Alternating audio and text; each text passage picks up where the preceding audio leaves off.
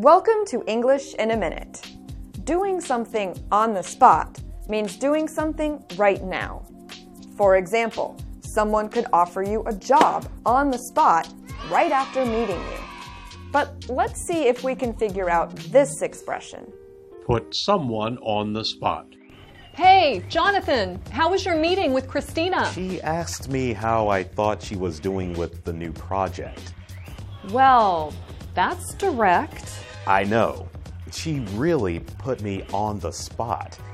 I actually think she could be doing a lot better.